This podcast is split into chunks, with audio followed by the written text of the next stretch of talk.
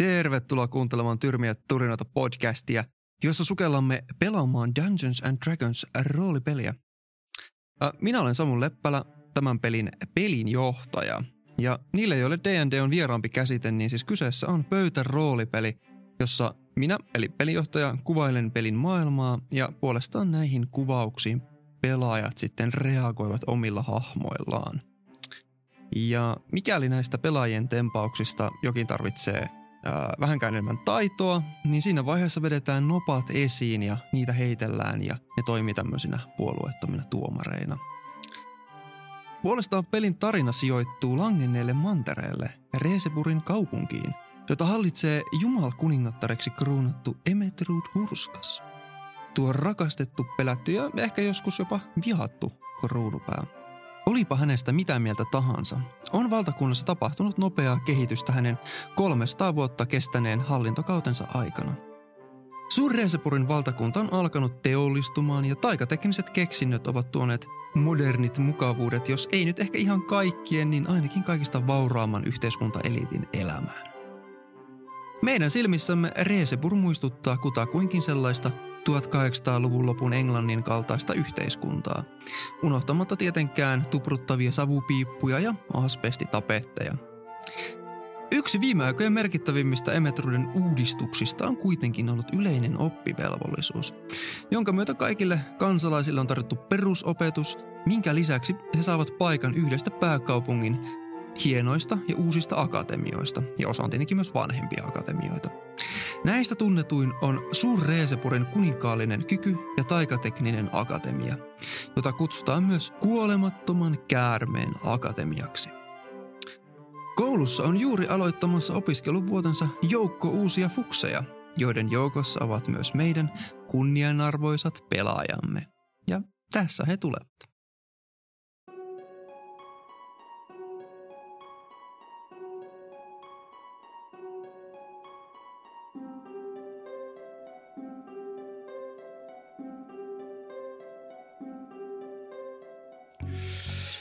Ai.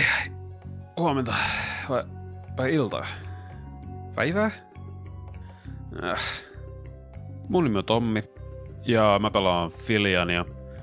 Filian on semmonen sinertävän harmaa turkkinen tapaksi, eli tämmönen kissamainen humanoidi ja hän on klerikki.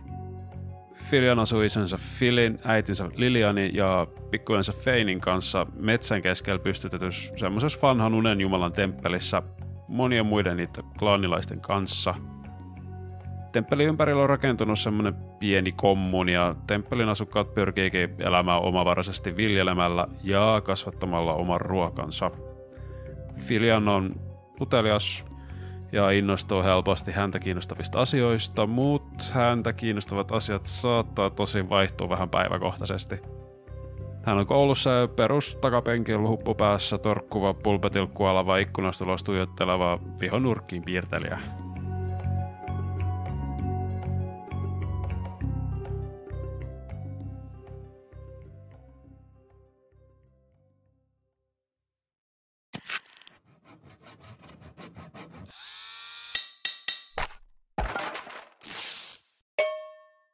Moikka! Mä oon Meri ja mun hahmo on Kenku Artificer nimeltä Räksä. Räksän korpin näköinen lentokyvytön pikkuotus. Hänellä on muuten musta sulkapeitä, mutta sulkien päät on siniset. Räksällä on nokassa rengaslävistys ja hän käyttää koulupuvun päällä nahkatakkia, mihin on ommeltuna koulun logo. Räksän vanhemmat, isä Nietos ja äiti Kielo, oli vaeltamassa metsässä joku aikainen sitten ja löysivät maahan pudonneen munan. He ottivat munan hoiviinsa ja munasta kuoriutui räksä. Isä on leipuri ja perheellä on oma leipomo ja äiti on ammatiltaan runoilija. Räksän vanhemmat on rakastavia ja tekee Räksälle joka päivä kouluun eväsboksin, muun muassa isän aamulla leipomista sämpylöistä tai muista leivonnaisista ja sitten oman pihan mansikkamehusta. Räksä on luonteeltaan hyvän tahtoinen, hiljainen, mutta määrätietoinen. Räksä on tosi hyvä koulussa, koska oppii asioita helposti ulkoa. Ja hän rakastaa näpertelyä ja hänet voikin löytää päivittelemästä semmoista metalliotusta. Räksällä on yksi tavoite ja haave elämässä ja se on oppia lentämään.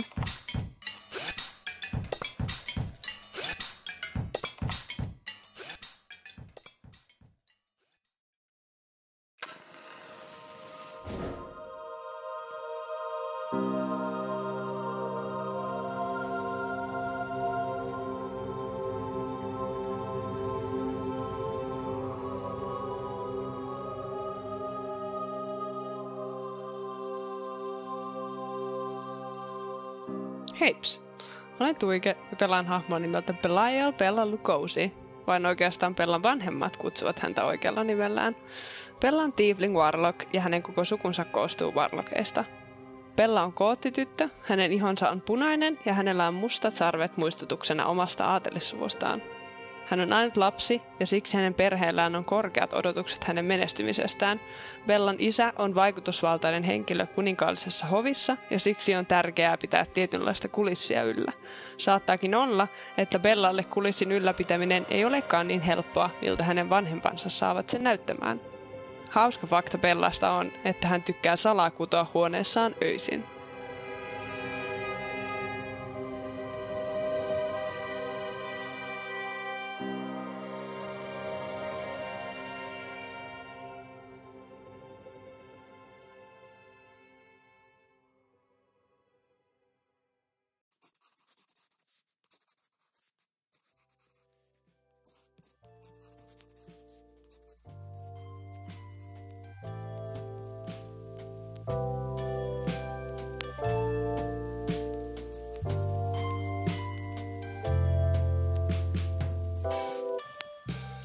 Minä olen Emilia ja minun hahmoni on Bräntti Sarviprilli. Bräntti on semmonen hieman keskiverto hobitti ja lyhyempi ihmispölle.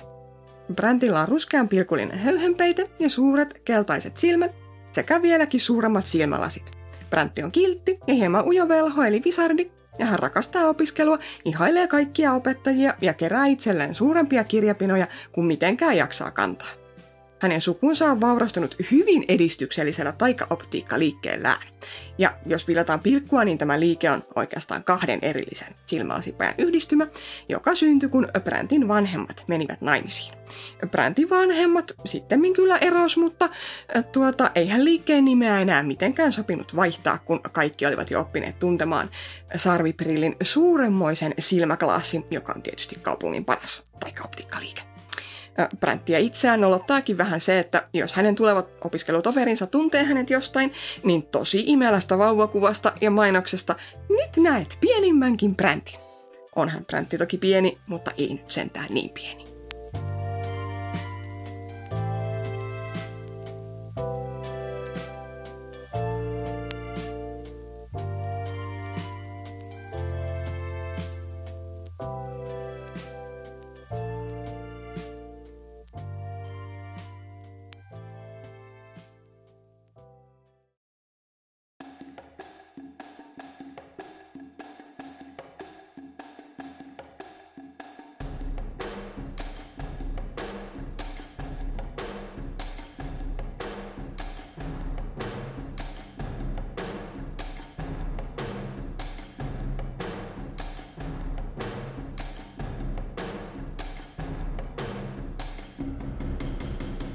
Moi, mä oon Roope, mä pelaan Kallin Caleb Durian.